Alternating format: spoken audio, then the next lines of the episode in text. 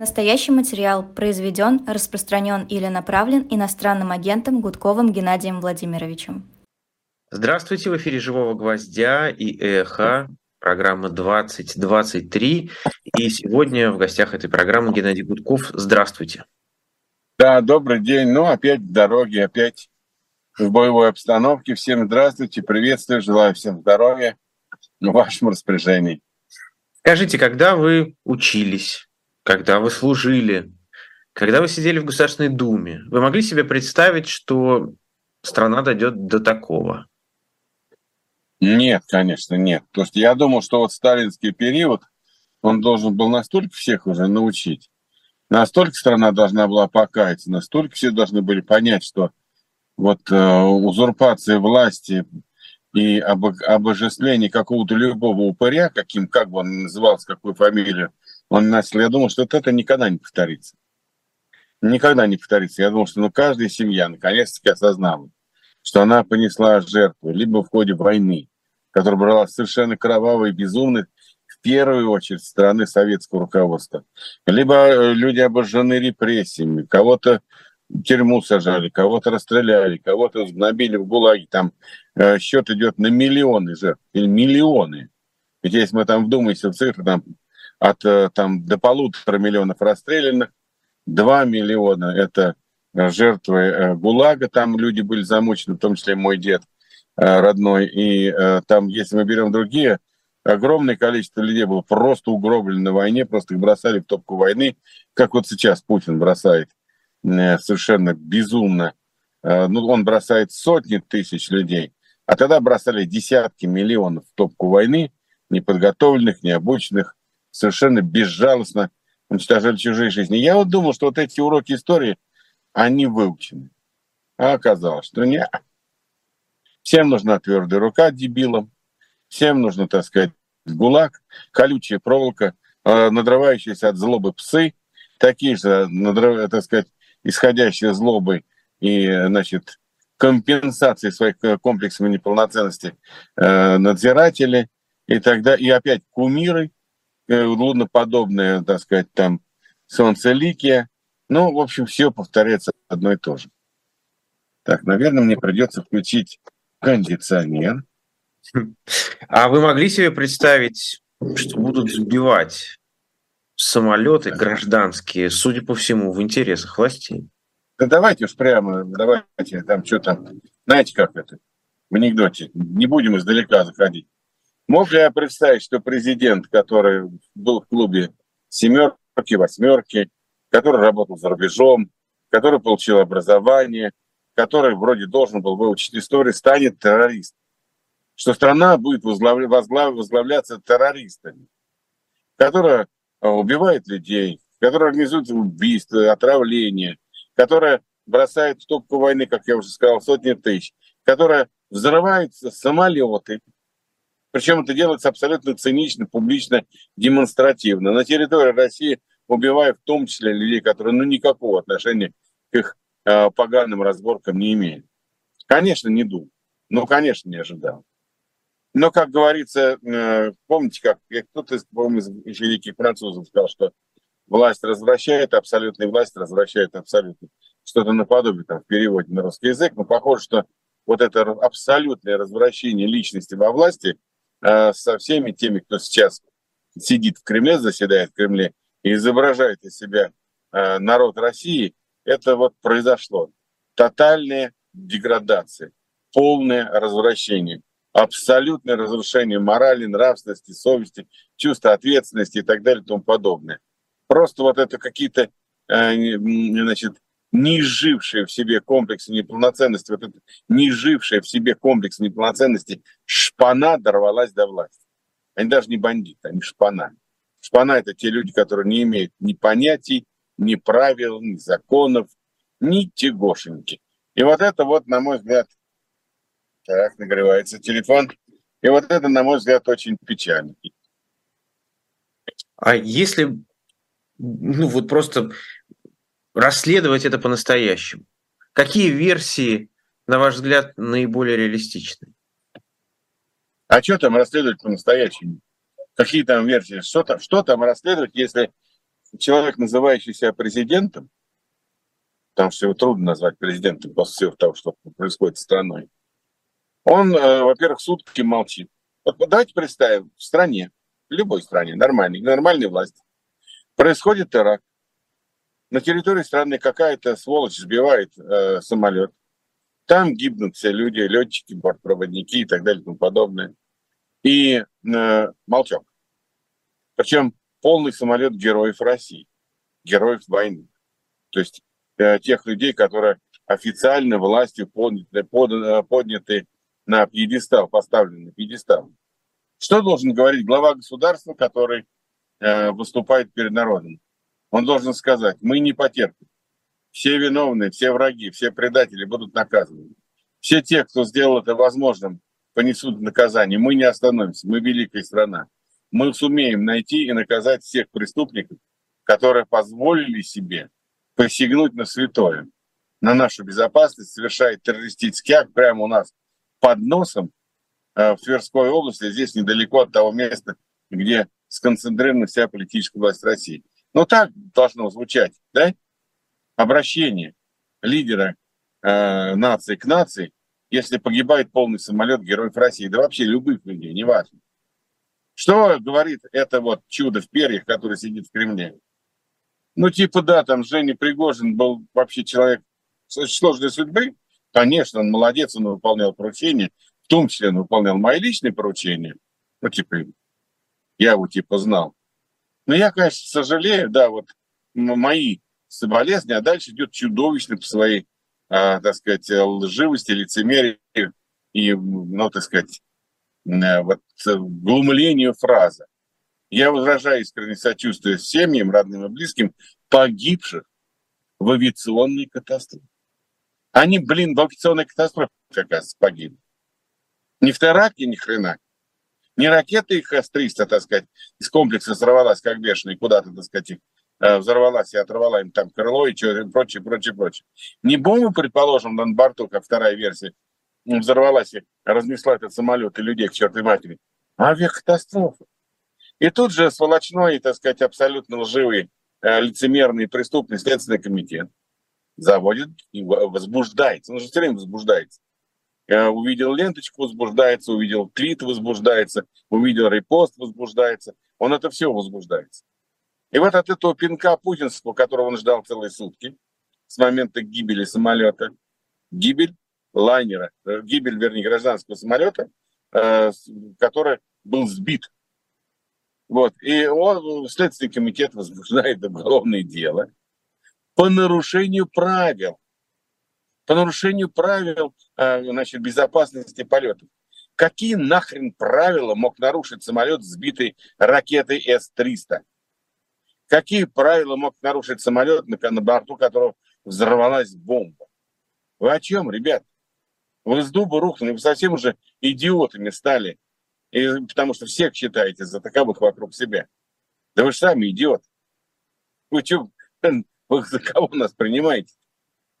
И вот эти вот э, мерзавцы в погонах, в мантиях, во всех прочих, так сказать, мундирах прокурорских сейчас лепят дело по нарушению правил безопасности полетов. Плевать на теракт. У меня тогда вопрос, а кто же тогда все это сделал. Почему вдруг взлетела С-300, если она взлетела? Почему? Ну, не может ракета С-300 сама по себе летать. Это что, так сказать, там э, шальная, шальной голубь, что какой? Ракета С-300. Если вы ее видели, это огромные охрененные ракеты, при старте которой там в ближайшие округи на 300 метров выпадает стекла из окна. Вот. Что просто не было тут иллюзий. Что это такое за штука? Это не какая-то маленькая ракетка, там у кого-то сорвалась, куда-то полетела. Там станции наведения, станции слежения, станции провождения, там захват цели и так далее и тому подобное. Там хреново точно, так сказать, подготовительных мероприятий должно быть для такого пуска и уничтожения цели. Еще надо знать, что эта цель в это время, в этом месте полетит, э, и именно эта цель, эта цель, эту цель надо сбить. То есть это же говорит о том, что по команде Путина организован теракт на территории России. Какие могут еще версии? инопланетяне пролетели. Даже если это Шойгу сделал, а почему Шойгу не снят, не наказан, не расстрелян, не, не в тюрьме и так далее. Ну, Шойгу с Герасимом да, черт с ним, с Пригожным, козел, он нас, так сказать, тут с дерьмом смешал, мы ему отомстим. Ну давай, заряжай, э, наводчик. С-300, сейчас мы шарахнем по его, по, по его самолету. Ну, хорошо, даже если бы это было так. А что Путин? Ну да, нормально, да. Хорошо, ребят, молодцы, да. Ну, я, конечно, сам хотел, но меня опередили. Ну, в общем, в принципе, я считаю, что да, ну, конечно, да, катастрофа вышла небольшая. Ребята, правила полета нарушены. Где-то они там не досмотрели, что С-300 у нас стоят, или там бомба на борт заносится. Ну, мы, конечно, с вами посмотрим. Наверное, все-таки это летчики виноваты. Это, скорее всего, даже борт-проводница. Эх, не знаю, что еще говорить по этому поводу. В общем, и так все очевидно. Геннадий Владимирович, вы были заместителем председателя комитета по безопасности в Государственной Думе. Да. Вот как вы оцениваете последствия того, что, что произошло вообще для гражданской авиации, для безопасности просто людей в России? Ее давно нет никакой безопасности для каких людей. Кто это еще не понял, тут, как говорит Гадыров, поймет. К сожалению, э, я не могу сказать рано или поздно, это будет уже поздно, он поймет. Когда он окажется в жерновах системы, а скоро будет э, много-много разных людей, так сказать, виноватых, не виноватых, причастных, непричастных, много всего будет. И вот эти люди, которые сегодня думают, что ну, меня как-нибудь пронесет, не пронесет. Да, у нас, как говорится, не проскочишь. Вот, поэтому все придет понимание, но оно придет, к сожалению, поздно, когда этот процесс будет уже остановить невозможно. Но это было в 1937 году. Почему кто-то думает, что это не может повториться? Да очень даже запросто. Да еще в худшем варианте. Еще этот придурок нажмет на ядерный кнопку. Геннадий Владимирович, э, вот попробуем с другой стороны посмотреть. Э, Пригожин, наверное, был не дурак. А, ну, я не знаю. Вот давайте, давайте я сейчас как раз по этому поводу сразу скажу. Пригожин, если был не дурак, мы об этом с вами узнаем через несколько дней. Когда появится видео с Пригожиным. И видео начнется с таких слов. Там, дорогие там сограждане, не знаю, там кого, друзья, товарищи и прочее, если вы меня видите сейчас, это означает, что меня больше нет живых. И я вам сейчас расскажу всю правду про Путина, про Сечина, про всех-всех-всех-всех. И я вам сейчас расскажу. И это будет мое отмещение за мою смерть. Если такого видео не будет, то когда вы говорите, что Пригожин не дурак, это всего лишь одна из версий. Но тем не менее, как так получилось, что все руководство этого самого ЧВК Вагнера в одном самолете летит? Они что, не понимали, насколько они сейчас уязвимы? Но они всегда так летали вместе. Судя по всем отзывам, они всегда летали там троем, четвером, в основном все руководство. Они всегда летали на одном самолете. Ну и сейчас полетели. Ну, ходят слухи, что Пригожин последние дни был окрыленный, что с Путиным все отношения восстановлены, все хорошо, все замечательно, опасаться нечего. Ну, по крайней мере, появились какие-то такие отрывочные сведения э, в интернете, исходящие якобы от самих вагнеровцев, и э, перед которым выступал Пригожин, и говорил, что все замечательно. С Путиным все хорошо, не стоит по этому поводу переживать. Э, может быть, действительно Путину удалось усыпить бдительность э, Пригожина, может, он оказался все-таки по большому счету дурак. Я же не знаю. Потому что, ну, все-таки он был, конечно... Понимаете, он, конечно, проявился при всем том, что ну, упырь кровавый, преступник, палач и так далее. Конечно, он проявился как э, хороший организатор. И как достаточно лично, э, ну, скажем так, смелый человек. Давайте так, по-честному скажем. Угу. А, такой смелостью я бы даже сказал, бесстрашием не может похвастаться там э, ни один руководитель там, Министерства обороны и, там, и других, так сказать, силовых структур. А Пригожин был своими бойцами. Да, он их бросал в бой, он их тоже не жалел. Они там погибали пачками, но все-таки он был рядом. В отличие от всех этих штабных генералов, которые своими э, за, задами, так сказать, давно там прогрели э, все эти кресла, на которых они сидят. И это было его преимущество, это невозможно было из него выбить, вернее, невозможно было переиграть, Потому что любая критика в адрес Пригожина могла закончиться очень простым. Ты и Вася Пупкин сидишь в генеральном штабе, сиди не вякай там. Ты ни хрена не можешь приехать на фронт и показать, что ты из себя строишь. Приезжай к нам, вот тут и разберемся, кто чего стоит. И на этом вся кончалась, э, так сказать, э, ну, возможная критика Пригожина. Потому что публично с ним никто не связывался. Если вы обратили внимание, все эти э, генералы и маршалы, все эти Герасимов, Шайги и прочие, так сказать, там обгаженные э, должностные лица, они даже не рыпались в публичном поле на Пригожина. И вот Пригожин все-таки, несмотря на то, что он раскрылся как хороший организатор, хороший менеджер, он все-таки был человеком не системным.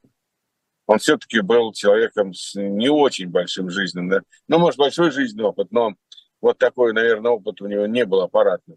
И поэтому сказать дурак, он не дурак с точки зрения аппаратного смысла, э, солнце вышло неожиданно на меня. Вот, э, ну, пока мы не имеем с вами такой достоверный. Э, может быть, действительно, все-таки он дурак. Ну, в таком смысле, что не понимал, не верил, не хотел понимать, хотя ему и практически каждый второй из экспертов говорит, что жизнь у него будет яркой, но очень короткой. Угу. А давайте попробуем ретроспективно понять, особенно тут важен ваш опыт как человека, который руководил многими охранными предприятиями. Как произошло вот это перерождение какой-то охранной деятельности в настоящей частной армии? Пригожин не занимался охранной деятельностью. Это разные вещи, военные, частные компании, охранные компании, абсолютно разные. И разные задачи, разный уровень кадров, и разная подготовка, разные содержания, да все разное. А, поэтому Пригожин был тот, которому Путин поручил создать личную банду Путина, военизированную, для его личных поручений и задач. Он просто так сказал, что он выполнял и мои поручения. Чтобы было понятно, что вот мы очень хотели бы узнать от Пригожина, какие же поручения он выполнял Путину. И если бы Пригожин был не дурак, я вас уверяю, что через три дня, мы там пару-тройку дней после смерти, ну максимум неделю, мы бы начали с вами узнавать от различных СМИ или от различных э, размещений видеороликов о том, какие поручения он получал от Путина. Вот, поэтому э, он не занимался охранной деятельностью, он сразу занимался созданием частной путинской армии. Он там был смотрящим. Боевую часть, если мы правильно понимаем, там все-таки брал на себя господин Уткин. У него и позывной этот был Вагнер. Э, тоже там все до известной степени случайно. Вот поэтому но здесь вот, э, так сказать, э, не совсем то, о чем вы сейчас меня спрашиваете, потому что это совершенно было новое явление в России – до этого частные армии были только там в 1916-1917 году, и то был не короткий период, а потом ничего такого, ну и то получастные армии. Вот. А, а до этого пока у нас такого опыта вообще и не было никогда в государстве. Государство брало на себя все эти годы, все эти десятилетия а, полную монополию на насилие. А что теперь будет с этим явлением, в принципе, и с конкретными вагнеровцами в частности. С каким явлением? явлением давайте Частным, частными армиями. А ничего не будет. Значит, в боевом смысле, в военном смысле, частных армий, способных влиять на положение на, э, на фронте, не будет таких армий. Они не для того создаются, они создаются для защиты себя любимых, всякими губернаторами, президентами госкорпораций и всех прочих. Это для дележа будущей России, так сказать, территориальным, вот еще там, ресурсом для дележа. А в боевом смысле никакого смысла, никакого прока от них нет, не будет, и не предполагается. Вагнер закончился, он закончился 24 июня всего года. В этой истории можно было смело 24 июня ставить точку. Ну вот э, с э, пуском ракеты С-300 была поставлена уже формальная жирная клякса на историю Вагнера. Больше ничего не будет, про это надо забыть. Ну, может, какие-то будут подразделения, они будут как-то называться, они будут выполнять какие-то поручения какие-то, но никакой армии лично э, Путина, которая управлялась бы его человеком и пользовалась полным доверием, больше не будет. Ничего не будет. А почему? Э, сделаны выводы, что это слишком опасно или что? Ну, эксперимент вышел из-под контроля, да. Вот. Проведенный эксперимент шел сначала нормально. Многие годы он, в общем-то, не давал сбоев. Но когда возникли критические, критические ситуации, критические взаимоотношения на фронте, оказалось, что этот эксперимент весьма опасен. На нем поставили крест. Все, больше ничего не будет. Как говорится, финита ля комедия. Вы упомянули про региональные армии, которые вот ваши, так сказать, преемники, новые депутаты Государственной Думы э, такой закон принимают. А в чем вы видите там угрозу? Потому что создаются... Сейчас закроешь окончательно дверь. А, значит, создаются вооруженные формирования под конкретных лиц. В основном это региональное начальство, ну и некоторые, так сказать, госкорпорации, которые, э, как бы, так сказать, являются государственным государством. А, а раз они создаются для вот этих целей, то при ослаблении центральной власти начнется дележ, начнутся э, конфликты, и у кого там дружина сильнее, у какого князя окажется, тот и в фаворе. Поэтому в военном смысле они бессмысленны. Ну, на мой взгляд, я извиняюсь, в военном плане они бессмысленны. А вот э, в плане за поток каких-то территорий, не знаю чего еще, это даже очень, это даже очень хорошо для тех, кто, э, ну, например, тот же Кадыр. Посмотрите, как он выгодно отличается от многих других губернаторов. Только Кадыр. Кадыр – губернатор, назначенный Э, Кремлем, да еще и поддерживаем финансово. Вот. Вот Кадыров э, имеет армию. И посмотрите, он может намного позволить больше себе, чем позволяет любой другой губернатор. Почему? Потому что у них есть банда, подчиняющаяся только Кадыру. Пока она, правда, содержится почему-то на федеральные деньги, другой вопрос. Но банда подчиняется Кадырову. Ну, в прямом смысле банда – потому что она не действует в рамках Конституции, она не действует в рамках правового поля, она действует по личному приказу Кадырова, который, как мы знаем, с законом совсем, так сказать, не лады. Он, он даже, наверное, не догадывается, что есть какие-то там уголовные кодексы, конституции, процессуальный кодекс. Ну, не до этого, знаете, как говорится.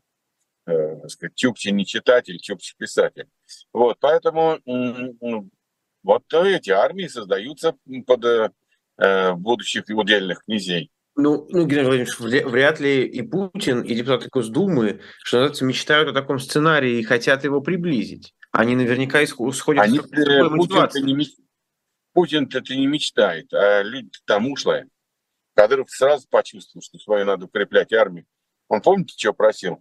А дайте мне ПВО, а дайте мне там еще чего-то. Может, ему сейчас систему ПРО поставить стратегическую?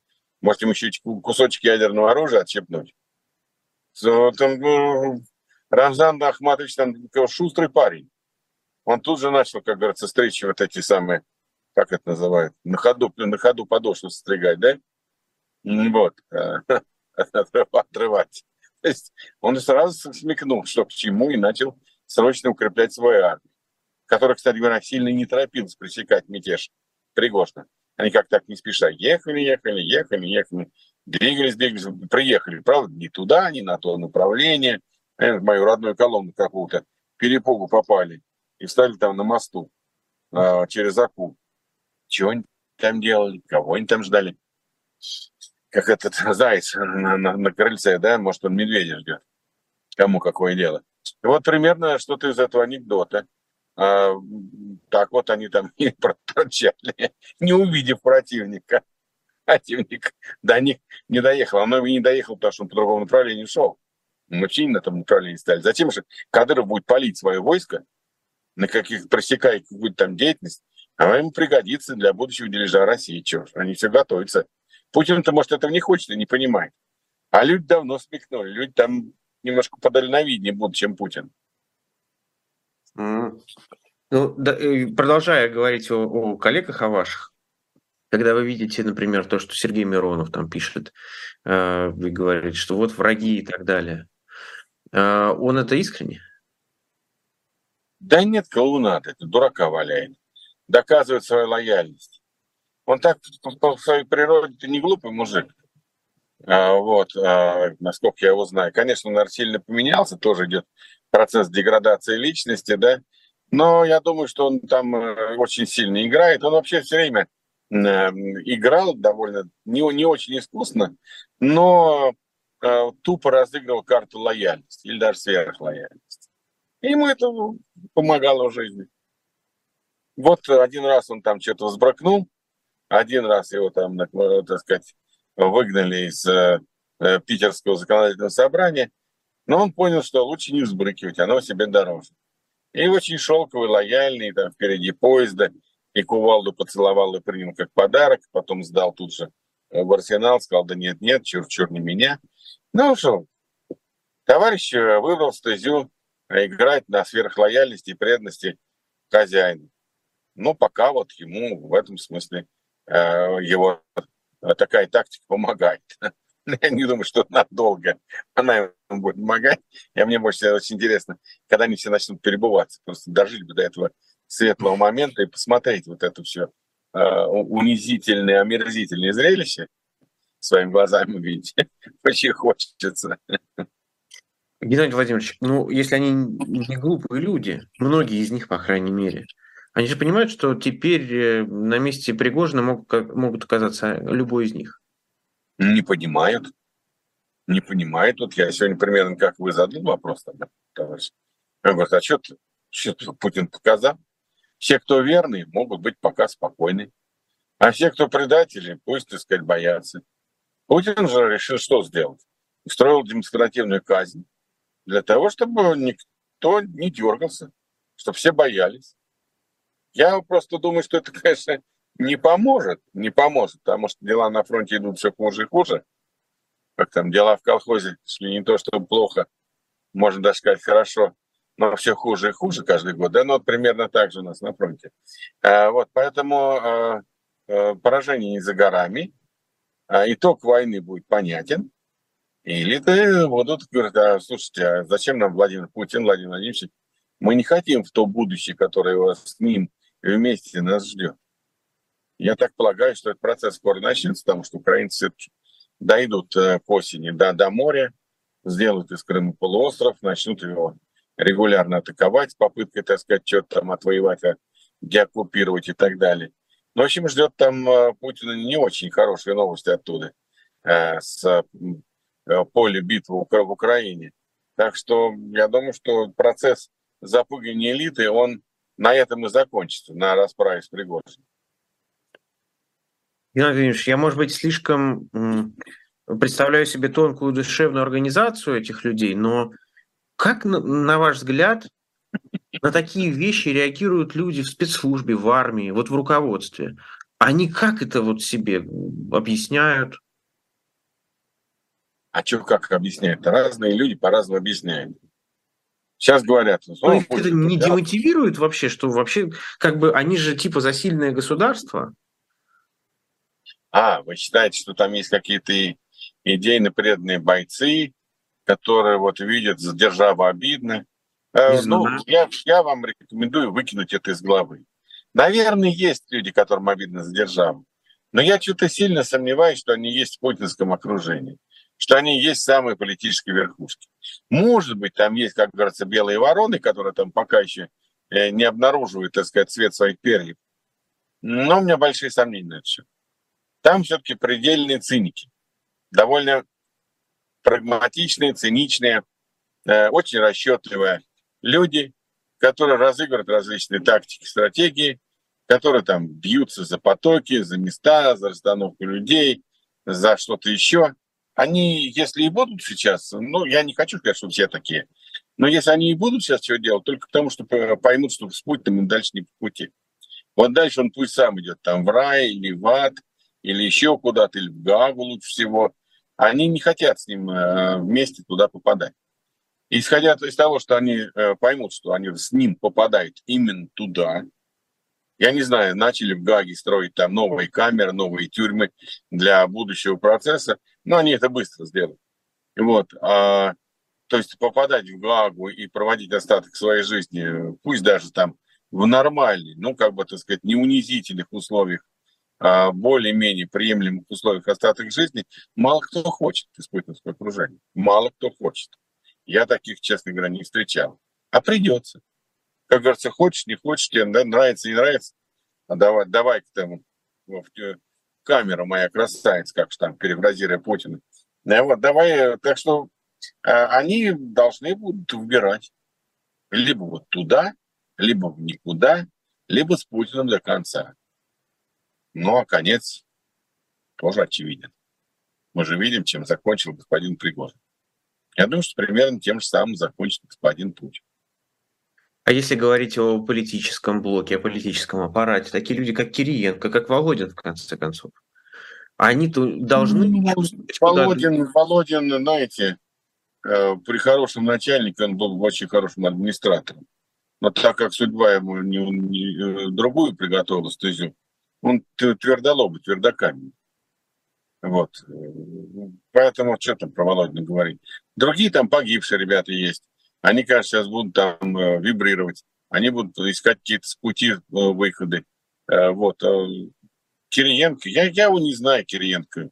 Говорят, что довольно подловатый парень был. Э, не знаю. Может быть, э, ну, мне вот не доводилось с ним общаться, работать, там, как пересекаться. Ну, хорошо, я поставлю по-другому вопрос. У вас есть надежда на флюгерность этих людей? А этим не поможет. А им поможет флюгерность только в одном смысле. Вот, вот э, в чем, что, как может выйти из игры первый круг? Путина привести в Гаагу под гарантией каких-то своей личной безопасности, безопасности семей, чего-то еще. Вот в этом ключе, да, они могут решить свои проблемы, сдав Путина в Гаагу, ну, условно. Или скажут, что что-то с ним случится, мы его отправим на остров Святой Алины вместе со всем семейством, и вот он там будет до конца своей жизни, мы это гарантируем. Ну, я условно говорю, так, при, фантазирую. Э, вот это они говорят, а мы-то, а вы нам тогда за это дайте вот то-то, то-то, то-то, то-то. Дадут, если они начнут переговоры вовремя. Во второму кругу ситуация хуже, им нужно будет свергать Путина. Потому что есть еще первый круг, который с ним, как бы уже мосты сжег за собой, да, в этом случае. Но, тем не менее, они могут опереться на определенную часть элит, на определенную часть силовиков, которые не захотят вместе с Путиным в рай досрочно попадать или в ад. Вот, э, они тоже могут сыграть второй круг в эту игру. Э, есть люди, которые не могут сыграть в эту игру. Они обречены. Ну, типа там Володя Соловьева, там, всяких Скобеевых, всяких там, кто у нас там еще на слуху. Вот этих, вот этих вот, они все, они заложники. Они теперь только до конца, э, пыша, пыша злобой, так сказать, там, ненавистью, брюзжа слюной, они, они не могут ни Путину предложить, если они даже переобуются, флюгерность, она не всегда помогает. Сейчас вот в этой ситуации уже не помогает. Как говорится, надо было раньше пить боржоми, а когда почка отвалилась, то уже это поздно делать. Часть людей э, будут и до конца с Путиным, потому что у них нет другого варианта. Небольшая часть, но будут. Но есть своя игра у региональных элит, она может быть. Есть своя игра у силовиков, она может быть, в том числе у армии. Чем там Путин армию сильно не трогает? Боится. Боится.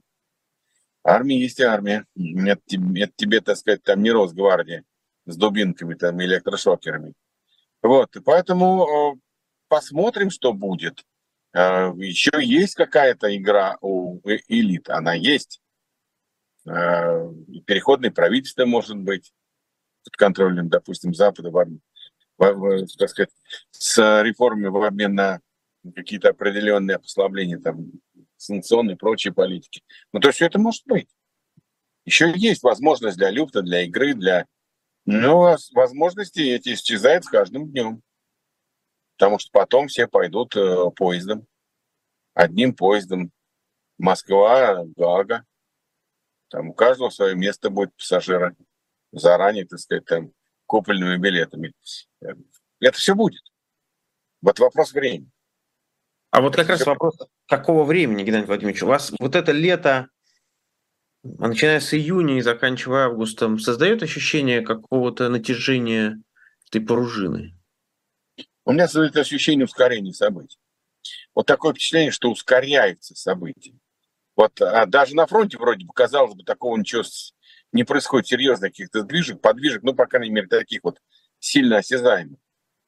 А вот событие как будто ускоряется. Как будто вот э, все ждут развязки. Как будто вот все говорят, давай, давай, давай, чем же кончится вот это, когда же будет вот эта развязка. Вот у меня такое впечатление, э, что долго это длиться не будет. Я почему-то думаю, что 24 год будет последним годом, последним годом путинизма. И не потому, что там выбор президента, что его там пере, не переизберут, да там нарисуют любой результат. А просто мне кажется, что он не удержит уже власть, поскольку поражение страны будет очевидно, деградация страны, ее вечная, так сказать, изоляция будет очевидна, э, и военные поражения, и пораженческое настроение в России станут массовыми – я пока не понимаю, как они собираются удержать власть, с помощью чего. Если, кто-то, если народ готов жить, как живет народ Северной Кореи, ну да, конечно, гипотетически это возможно, только у меня что-то большие сомнения, что люди захотят все жить в концлагере, все 140 миллионов. Или сколько там еще осталось россиян, может быть, уже меньше. Вот. Я думаю, что 24 год последний год путинизма. Мне так кажется. Мне так кажется. 25 год, мне кажется, будут какие-то решительные абсолютно. Может это произойти и раньше. Мы не знаем, как произойдет. Вот мы же не ожидали с вами э, Пригожинского мятежа, не ожидали. Мы предполагали, что Пригожина грохнут, но не предполагали, что это произойдет так быстро. И так глупо. Ну, глупо. Вот я все время говорю, что у них выход один, они его даже убить не могут, потому что он станет иконой. Он станет иконой. Он же единственный человек, который добивался каких-то там побед. А все остальные поражения получают он станет иконой. Для них была единственная, так сказать, э, возможность, что он пойдет э, смертью храбрых на поле боя. Я имею про Пригожина. Вот они там хоронили его э, так бы яростно, что там порвали три боя на его похоронах, но сделали его там семикратным героем России, там еще каким-то пятикратным героем Донбасса там и так далее. А, а, вот у них была единственная возможность его похоронить как героя. А они его убили а сейчас они начнут терпеть поражение. А кто за Россию, вот для, для, а кто для этой быдломассы, я ее не буду по-другому называть, и никогда никакого претенса сейчас не будет, потому что, потому что э, никакого политеса не будет. И, значит, э, вот эта быдломасса, она сейчас скажет, были герои, были патриоты, себя не жалели, смело возглавляли, добивались успехов. А эти все вот эти генералы, которые там погрязли в роскоши, в воровстве, в разврате, они чего добиваются? Они ничего не умеют. Они предатели. Они такие сякие, немазные, сухие. Вот, собственно говоря, так оно и будет сейчас. И эти настроения будут нарастать. То есть они выбили из-под себя большой клин вот этого турбопатриотического э, населения, который их поддерживает. Теперь он будет поддерживать э, убитого, подло из-за угла подло убитого э, Пригожина и его героев вагнеровцев. Но я извиняюсь, что я так говорю, вот эти герои там далее. Я просто объясняю психологию вот этой части населения, там она небольшая, но процентов 20-25, она главная а, часть населения, которая поддерживает Путина и войну. Она сейчас будет спрашивать, а вы что сделали, Владимир Владимирович? А что сделали ваши обосранные генералы? А почему вы их держите? Да они явные предатели, мы же видим. Был один Женя Пригожин, себя не щадил, других не щадил, ну и себя не щадил. А эти-то сидят в тепле, эти-то сидят, так сказать, там, жирный э, пингвин робко прячет тело, вернее, глупый пингвин робко прячет тело жирное э, в генштабе, да? Им Гагаром, так сказать, э, им, как там, забыл уже. Про Гагарна тоже. Ну, в общем, короче говоря, буревестник нет. Ну, буревестник. Все. Был один буревестник. Куда? Пригожин. Да и того грохнули. Да и Гиркин сидит. За то, что президент назвал ничтожеством. А сейчас все будут больше задаваться вопросом. А как же его еще по-другому называть? Сейчас начнут задать вопросы. На всех кухнях. Геннадий Владимирович, вы сказали про 24 год. Ну вот, например, Михаил Касьянов говорит, что это вот эти президентские выборы шанс для элиты прийти к нему и сказать по-хорошему, давай кого-нибудь другого. Вы такой сценарий верите? Не верю. Абсолютно. По-хорошему уже ничего не получится. Все получится только по-плохому. Потому что сейчас придут элиты и скажут, Владимир Владимирович, давай-ка свали-ка. Он говорит, ага, конечно, да, не-не, ребят, все, молодцы. Я так ждал, я так хотел с вами откровенно помечтать. А как мы будем? Они все расскажут карту, как раскрывать, кто будет правительство. Да, да, да, конечно, конечно. А потом кто в самолете, кто в поезде, кому там новичка в трусы насыпать, кому еще что-то. И все этим кончится, они понимают теперь уже. Поэтому по-хорошему не получится. Плохому? Ну, может быть, да. Мы на это надеемся. Мы на это надеемся, мы даже призываем этих товарищей, ребят. Видите, что по-хорошему ничего не получается, но делайте так по-плохому. Но вот еще один аспект, который меня, честно говоря, как-то цепляет. Вы знаете, когда, например, Алексей Навальный возвращался, или, например, когда Навального сажали, и вообще какие-то акции проходили э, в защиту тех или иных людей, не знаю, там, того же Ивана Голунова. Ну, кто такой Иван Голунов, например, да? И кто такой Пригожин и Гиркин э, в смысле того, сколько людей их знает. Но вот за этих людей условно либеральных взглядов или профессий, или, или рода занятий, за них выходили смело под дубинки люди десятками тысяч, а иногда, может быть, и сотнями по всей стране. Почему за этих героев, за которых чуть ли не тут, как нам объясняют, готовы все погибать, никто не вышел? Ни за Пригожина, которого убили, ни за Гиркина, которого посадили. А культура не та. У этой части населения совсем другая культура, совсем другие ценности, другие понятия. Они не привыкли к мирному протесту цивилизованному. Это будет бунт, стихия. Когда поднимется, уж извините за непарламентское выражение, чернь, ну пусть не чернь, но вот этот глубинный народ, придуманный Сурковым, глубинный народ по-другому, другая культура. Совсем, вернее, просто ее отсутствие. Хорошо, что, что даже, даже произойти, что, что, чтобы они, ну, как, когда убивают их одного из лидеров. А мы не знаем, что произойдет. А мы не знаем. А помните, он был, уже мало кто помнит столько событий. Была такая Кондопога, маленький поселочек в Карелии. Конечно. И там была бытовая драка, которая вроде как приобрела характер межнациональный. И так это задело всех, что туда отправились, так сказать, кучи людей, тучи, тысячи, которые решили там навести порядок свой. И там с большим трудом власти тогда удалось это остановить. Большим трудом. А повод-то пустяшный. Ну, драка, ну, в кафе. Ну, кто-то кого-то погиб, побил, кто-то приехал от, отомстить. Какие-то, так сказать, там люди с Кавказа, не с Кавказа. Казалось бы, вот какой-то, э, ну, повод-то не очень. А вот склохнул всю Россию. Или очень большую массу людей. Да что ж такое-то, а? Вот. Поэтому мы не знаем, что будет детонатором для бунта вот этого глубинного народа. Мы с вами не знаем. Мы не можем предположить. Это может быть совершенно какая-нибудь, с нашей точки зрения, пустяковая вещь какая-то обида, какая вот что тогда вот э, а, что вызвало тогда эмоцию? Рокировка.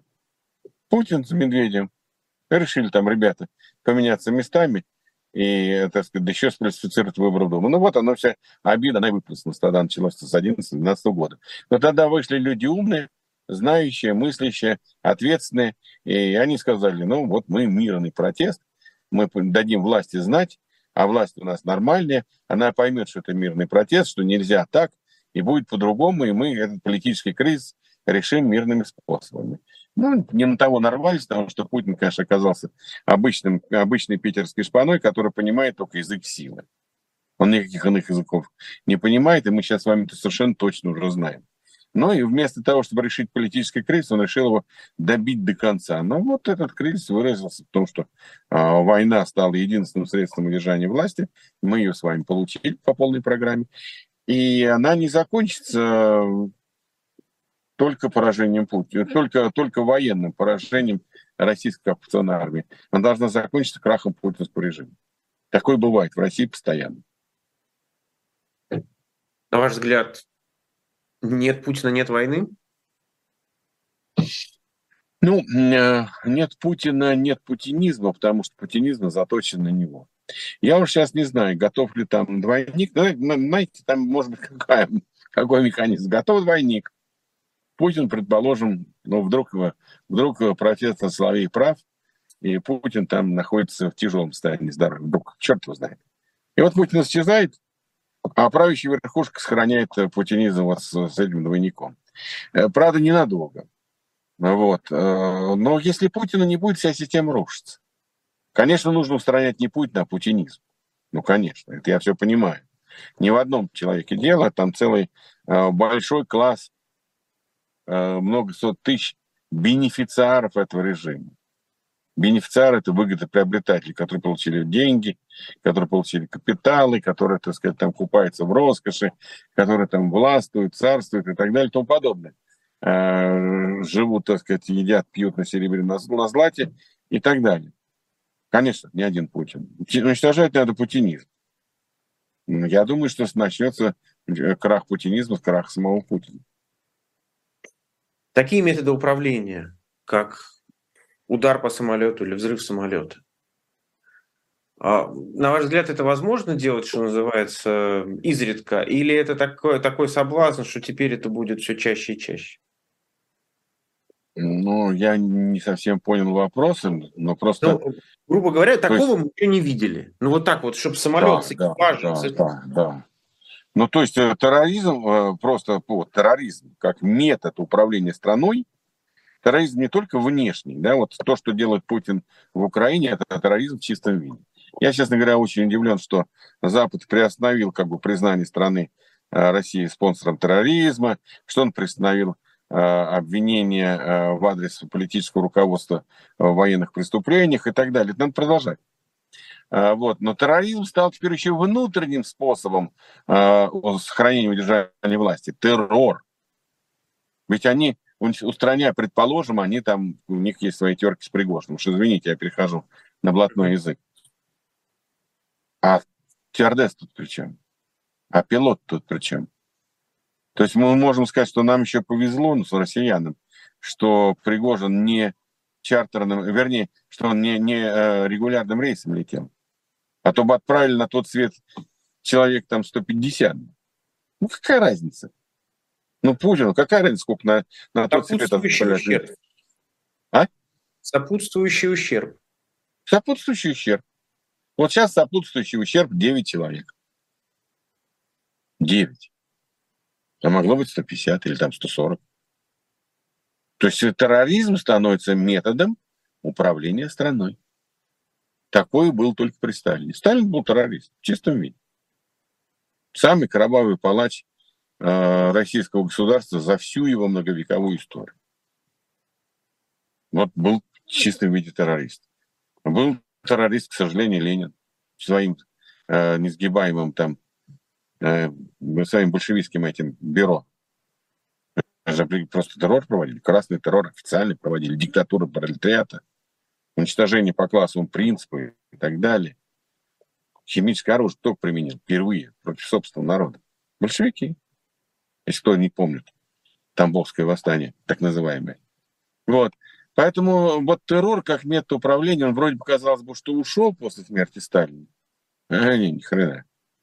Он сейчас возродился. Путин его возродил. Вот это вот новое явление. Ну, как новое. Оно хорошо забытое и старое, но на вот э, новом витке развития страны э, террор как метод внутреннего управления страной восстановил, возродил Путин. Он террорист. Террорист не только вовне, но и внутри. Наверное, последняя тема, Геннадий Владимирович. Сошлюсь на Сергея Алексашенко. Может быть, вы слышали этого высказывания? Э, Еще нет. Мы, мы, мы, мы, мы вместе были, в общем, да, на том мероприятии, где он это сказал, но он сказал следующее буквально, что у российской оппозиции, которая за рубежом, есть одно большое преимущество относительно тех, кто вокруг Путина. Они могут разговаривать о будущем. А те, кто вокруг Путина, ни о чем не могут разговаривать, потому что боятся, потому что насквозь все прослушивается, проглядывается и так далее. Согласны ли вы с таким утверждением? Ну, ну, такое немножко фигуральное. Нет, ну, я к Сергею Александровичу отношусь с огромным уважением, мы товарищи, мы единомышленники. А, мы люди, которые симпатизируют друг другу. Понятно, что у нас давняя история отношений с ним. Э, он во многом прав. но это все-таки некое такое образное, фигуральное сравнение. На самом деле, я как раз считаю, что, может быть, они сами там откровенно не будут говорить о будущем, но дать э, знать Западу, что они к чему-то готовы, они могут. У них у всех есть жены, дети, особо доверенные родственники. Они могут кого-то послать туда, передать сигнал, вступить в контакт. Есть э, люди, которые Россию знают не понаслышке, бывшие послы, бывшие министры и так далее. То есть э, как раз у них сейчас есть возможность и необходимость, я бы сказал, очень больше думать о будущем, чем, может быть, думаем мы с вами. Они могут думать, они могут контактировать с Западом, но могут ли они друг с другом договариваться о том самом смещении, о котором вы говорили полчаса назад? Придется. Придется. Им все равно придется об этом говорить, потому что иначе им придется попасть в досрочный в ад или в рай. Ну, в общем, по-моему, разницы никакой там нет. То есть расстаться с жизнью.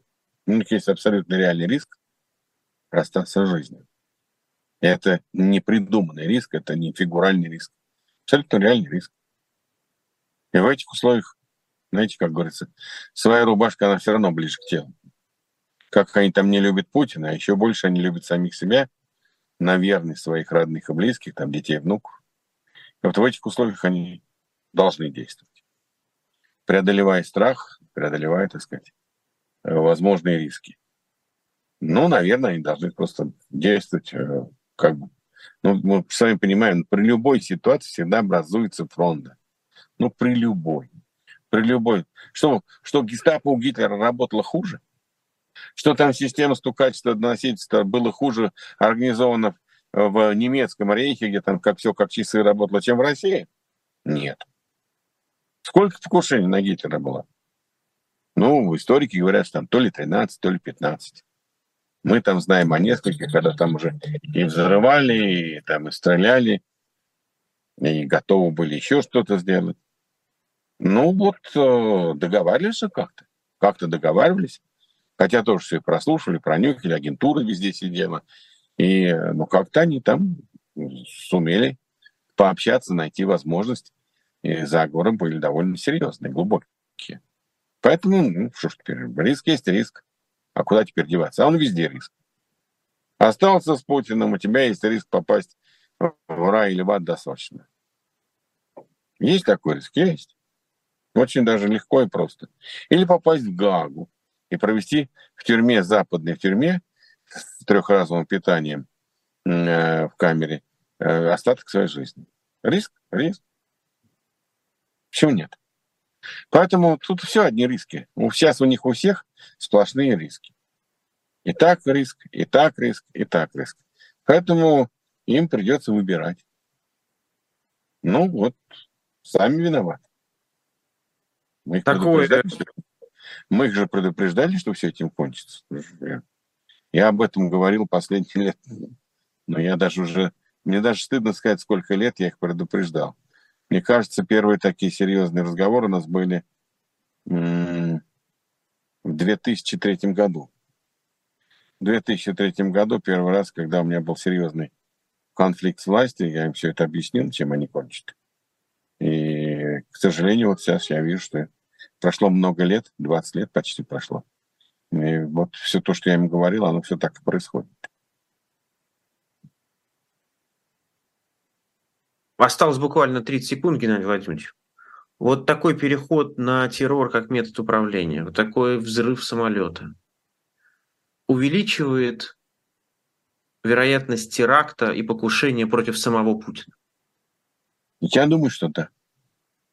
Что если у кого-то еще были надежды э, по-хорошему, как вы сказали, договориться и что-то попросить, то два дня назад эта возможность была ну, как говорится, либо сильно преуменьшена, либо полностью исключена. Поэтому я думаю, что Путин, ну, может быть, сейчас и напугал кого-то на какое-то время, но испуг быстро проходит. Вот испуг всегда быстро проходит. Это вот любой вам сотрудник спецслужб скажет, что на испуге вербовать нельзя. Проходит очень быстро. Какие должны быть другие, более серьезные значит, э, вещи – которые человека удерживают э, в его там, э, модели поведения. Но не испуг. Испуг быстро кончается, очень быстро. Быстрее, чем думают те, кто э, запугает людей. Поверьте мне. Геннадий Гудков, Геннадий Гудков был в эфире «Живого гвоздя» и «Эхо». Не забудьте, что вы можете прочитать этот эфир, как и многие другие эфиры, которые выходят на разных YouTube-каналах на сайте «Эхо». Всем пока.